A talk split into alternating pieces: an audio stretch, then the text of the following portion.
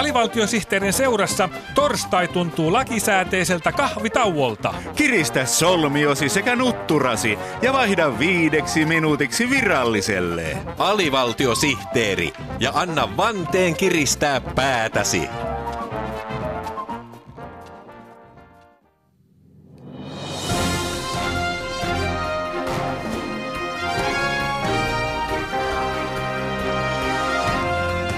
Sinulle, jolla on jo kaikkea, AVSTTn uutiset.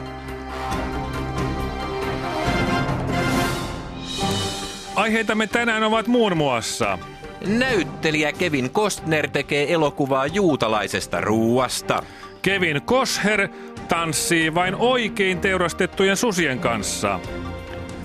Nyt tutti ritarikin kärsii ylipainosta.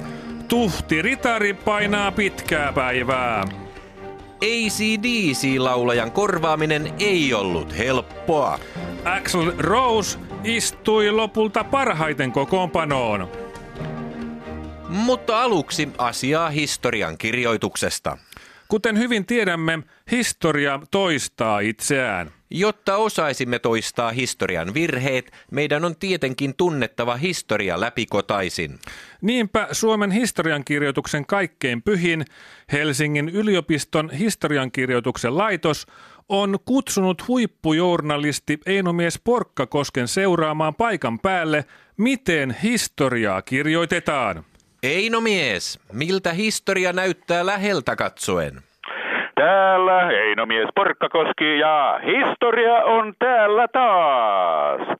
Nimittäin täällä Suomen historian kirjoittamisen pääpaikassa näkee hyvin sen, että voittajat kirjoittavat historian. Aivan. Mitä voittajat sitten ovat kirjoittaneet? Jospa minä luen otteen Suomen jääkauden historiasta, jonka ovat kirjoittaneet jääkiekon tämänvuotisen SM-voittajajoukkueen Tapparan pelaajat.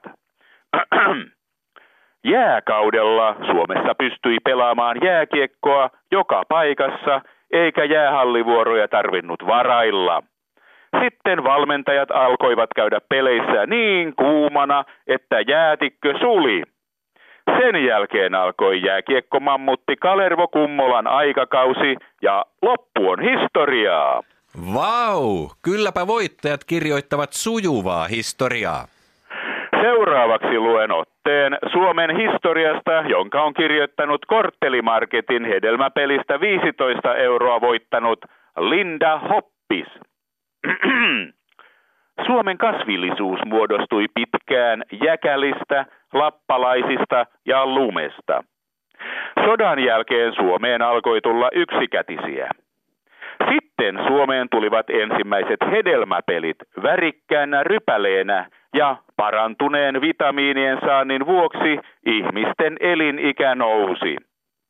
Nykyään pelaan korttelimarketin hedelmäpelejä kaksi kertaa päivässä ja niistä saamieni vitamiinien vuoksi olen terve kuin puk-koodi.